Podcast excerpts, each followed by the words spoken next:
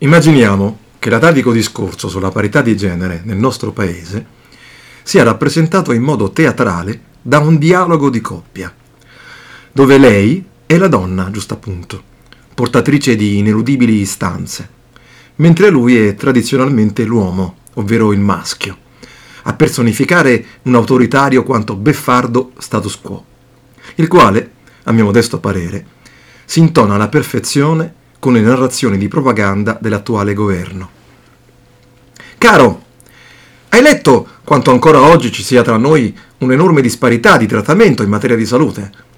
Secondo i risultati di una importante analisi condotta dalla rivista The Lancet, in particolare in ambito oncologico, di donne ne muoiono ogni anno 800.000 in più rispetto a voi altri. Cara, hai ragione, ma per tutti i grandi cambiamenti ci vuole tempo. Qui da noi, per esempio, abbiamo Giorgia Meloni, la prima donna a diventare presidente del Consiglio. Cioè, ti rendi conto? È impossibile non rendersene conto, è onnipresente tra televisione, giornali e social network. Ma sempre la rivista Lancet afferma che pure sulla ricerca siamo indietro rispetto alla media europea e, per esempio, in Lombardia solo un terzo delle donne prosegue la carriera universitaria. Ho capito, però abbiamo un premier donna! E che donna! Hai visto come gliela cantate al compagno fedifrago?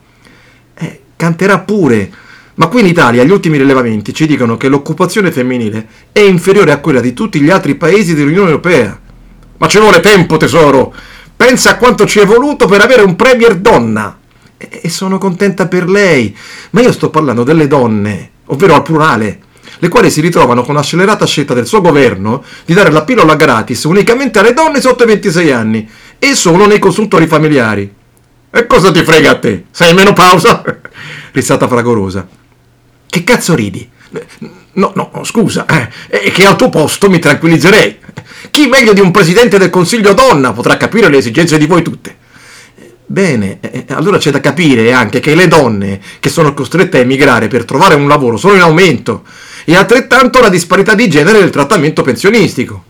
Ma le saprà queste cose, no? Stiamo parlando di una premier donna, ok? Una premia, una al femminile, d'accordo? Guarda, io vorrei essere pure d'accordo, con il femminile intendo, ma le notizie recenti dicono che solo il 58% delle donne ha un conto corrente personale. E che te ne fai? C'è il mio, no? Ecco, appunto.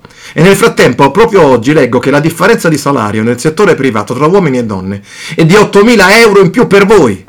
E vabbè, io poi ti compro quello che ti pare.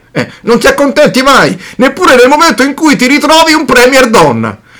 A questo punto, lei percuote il tavolo con una comprensibile manata, ottenendo finalmente la meritata attenzione del compagno.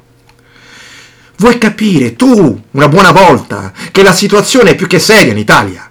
Le violenze sessuali sono in costante aumento da 20 anni e più di 100 donne sono state uccise soltanto nel 2023. L'uomo si ammutolisce, ma poi, strutturalmente incapace di restare in silenzio, con un tono dimesso, speranzoso, ma anche un tantino patriottico, osserva. Però abbiamo un premier donna! Vorrà pure dire qualcosa, no?